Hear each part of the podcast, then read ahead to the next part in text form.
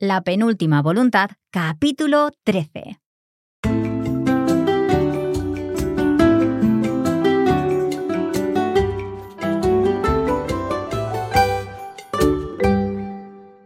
Hola a todos y bienvenidos a La Penúltima Voluntad. Welcome back to La Penúltima Voluntad, our advanced Spanish course. Anabel, ¿cómo estás hoy? Pues yo estoy muy bien. ¿Tú qué tal? Bien, bien, todo bien. Y con muchas ganas de saber lo que va a pasar en este capítulo. Pues sí, porque en el capítulo anterior, Marta, eh, siguiendo las pistas, uh-huh. fue hasta el último rompecabezas que no pudo resolver. Sí. Y estaba como a punto de, de resolverlo, así que, no sé, quiero saber qué va a pasar. Exacto. Y creo que habrá un poquito de frustración, quizás, si, si no puede abrirlo. Esperemos que no. Ya es adulta, sí. Esperemos que sepa manejar esas emociones. Exactamente. Ok, como siempre, vamos a escuchar el, el texto juntos y luego hablaremos un poco del texto. Vamos a ver. ¿Vamos? Lo problemático de aquel rompecabezas era que tenía muchos callejones o pistas falsas. Había varias piezas que se podían mover y que parecían encajar con otras, pero solo era una ilusión, una trampa que derivaba en frustración. Marta siempre lo había concebido como un laberinto. Había varios caminos que se podían tomar, pero solo uno era el correcto. Y cuando se iba por el que no era, había que deshacer los pasos. Marta no tenía muy buena memoria, pero pensó que podía tratar de memorizar los giros o pasos que tomaba en caso de equivocarse. Ya era una adulta, podía hacerlo. O al menos eso era lo que se decía para animarse. Los dos primeros movimientos parecían adecuados. Incluso Marta escuchó un clic que destapó una pestaña a uno de los lados de la caja de madera. Todo indicaba que iba por el buen camino. Estuvo algunos instantes más siguiendo el patrón hasta que, efectivamente, llegó a un callejón. Intentó abrir la tapa de la caja, pero fue en vano. Marta suspiró, pero reprimió su frustración y deshizo cada uno de los movimientos con cuidado. Volvió a intentarlo y de nuevo se confundió, pero le dio otra oportunidad y otra. La única diferencia que había entre ese momento y cuando ella era más joven era que ahora no iba a permitir que el fracaso, o mejor dicho, sus equivocaciones, la parasen. No debería haberlo permitido entonces y no iba a darse por vencida ahora. Marta estaba tan concentrada que no vio a su madre apoyada en el marco de la puerta, observándola con una sonrisa en los labios. Pilar no quiso interrumpir a su hija o que la descubriese mirándola. Marta todavía tenía varios pasos que seguir antes de la última revelación, y Pilar no quería interferir en el juego que su marido había estado creando durante las últimas semanas. Pilar todavía planeaba hacerle pagar a Carlos por el susto que se había llevado cuando apareció el agente inmobiliario, pero al menos se había cuidado de llamarla después para explicarle la situación. Había planeado llamarla antes de que se presentase, pero se había descuidado. Pilar estaba que no entraba en sí de la emoción. Quería que llegasen ya al desenlace y tocaba madera para que el resultado fuese próspero y positivo. Con un último vistazo a su hija, abandonó el piso de arriba y bajó a la cocina para prepararse algo. La espera la estaba matando. Algún tiempo después, un clic que abrió la caja hizo que Marta gritase de alegría. Ni siquiera intentó contenerse. A pesar de que pasaba sus treinta, se puso de pie e hizo su baile de la victoria. Jorge y Olga siempre se reían de ella, pero al final se unían al baile con ella. Después de celebrarlo, tomó varias respiraciones para calmarse a sí misma y a su corazón, que tronaba con violencia contra su caja torácica. ¡Lo había conseguido! Lo había resuelto y ahora tenía ganas de bajar corriendo para ver a su padre y decirle que ya lo tenía. Tuvo que enterrar momentáneamente ese sentimiento. Ya no tenía diecisiete años y algo estaba ocurriendo con su padre. Tenía que priorizar. Después ya tendría tiempo de presumir frente a Carlos. Con aquel pensamiento y promesa en la cabeza, Marta se inclinó para tomar la caja y abrir del todo la tapa. No se había planteado en ningún momento qué podía contener la caja. Tan centrada había estado en abrirla. No obstante, ahora que el momento de la verdad se acercaba, no tenía muy claro qué esperaba ver. El regalo se lo había dado Carlos hacía tiempo, y desde entonces no lo había tocado o manipulado, por lo que aquello que había en su interior tenía que ser algo que fuese de valor o útil incluso años más tarde. No tenía ni la menor idea de qué podía ser, pero iba a descubrirlo.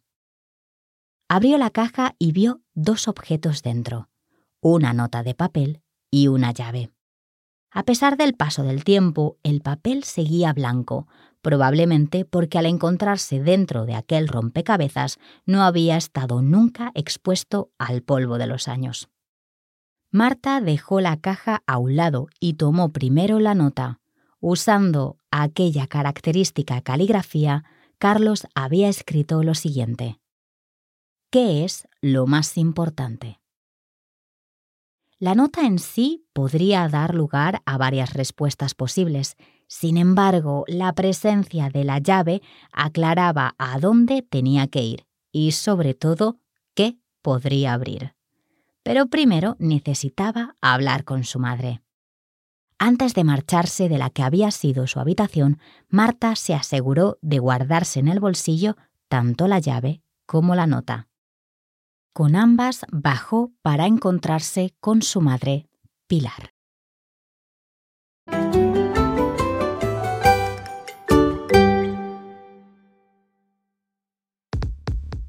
Listening to each episode of La Penúltima Voluntad is a great way to develop your Spanish at this advanced level. But if you'd like to make even more progress and improve your Spanish, you should know that there's a full online course available which will guide you through the chapters of the story and maximise your learning.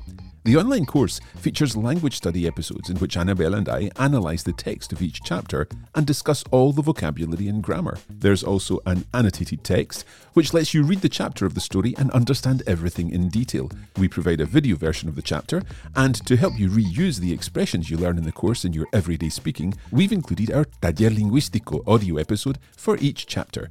To find out how to access this fantastic resource, head to coffeebreaklanguages.com slash LPV.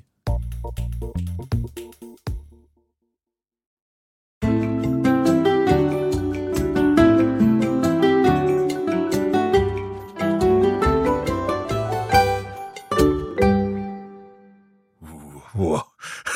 Esta llave, ¿qué va a poder abrir? Yo no sé, yo creo que sí, sí sé, pero no, tampoco quiero decir, ¿no? Mis, uh, mis cábalas, lo que, lo que creo que va a pasar, pero eso de qué es lo más importante, uh-huh. Hemos escuchado antes eso de la importancia y algo así, así que sí. Interesante. Pues vamos ahora a hablar de lo que pasó en inglés. Perfecto.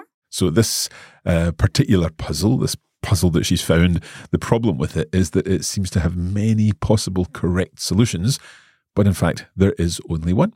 And Marta has always thought of it as a like a maze, a, a labyrinth, if you like, where you have to retrace your steps if you make a mistake. Marta no tenía muy buena memoria, pero pensó que podía tratar de memorizar los giros o pasos que tomaba en caso de equivocarse. So she clearly has lots of motivation to solve the puzzle, and she gets started. But after the first few moves, she realizes that she's made a mistake. She tries again, but the outcome is the same.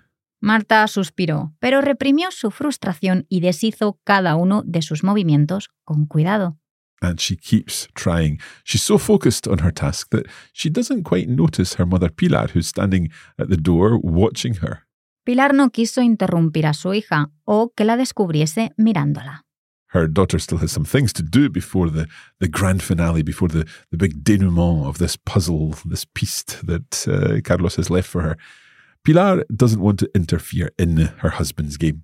To be honest, she's still a little bit angry with them after the whole thing about the, the real estate agents. And uh, the thing is that after hanging up her call with Marta, Pilar did receive a call from her husband, so he apologized and he said that he'd meant to call her before. But after that call, Pilar can hardly wait for the ending of the game. Pilar estaba que no entraba en sí de la emoción. A lovely expression. We'll talk a bit more, talk more about that in our language study. So she leaves her daughter alone. And a little later, Marta solves the puzzle and manages to open the box. A pesar de que pasaba sus treinta, se puso de pie e hizo su baile de la victoria. So she knows now that what is inside had been left there by her father many years ago. So in one way or another, it's related to the game, the, the puzzle that she's now trying to solve. Then she opens the box and she finds two things inside. Una nota y una llave. A note and a key. The note says... ¿Qué es lo más importante? A uh, very interesting question. And the question could be answered in many different ways, but Marta knows the answer. However, she needs to speak to her mother first.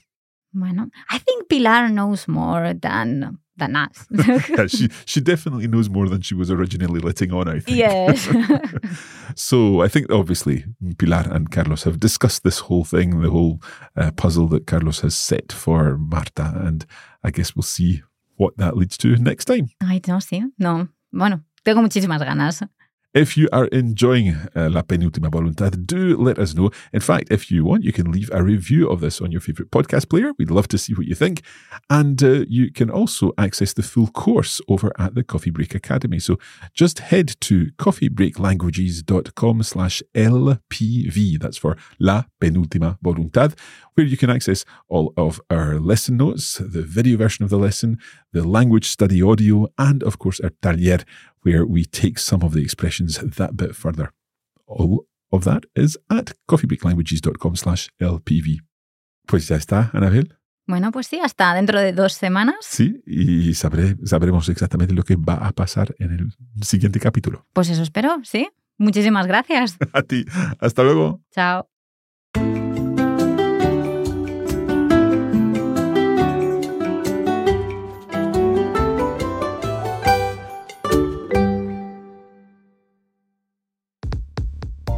You have been listening to a Coffee Break Languages production for the Radio Lingua Network. Copyright twenty twenty-three, Radio Lingua Limited. Recording copyright twenty twenty-three, Radio Lingua Limited. All rights reserved.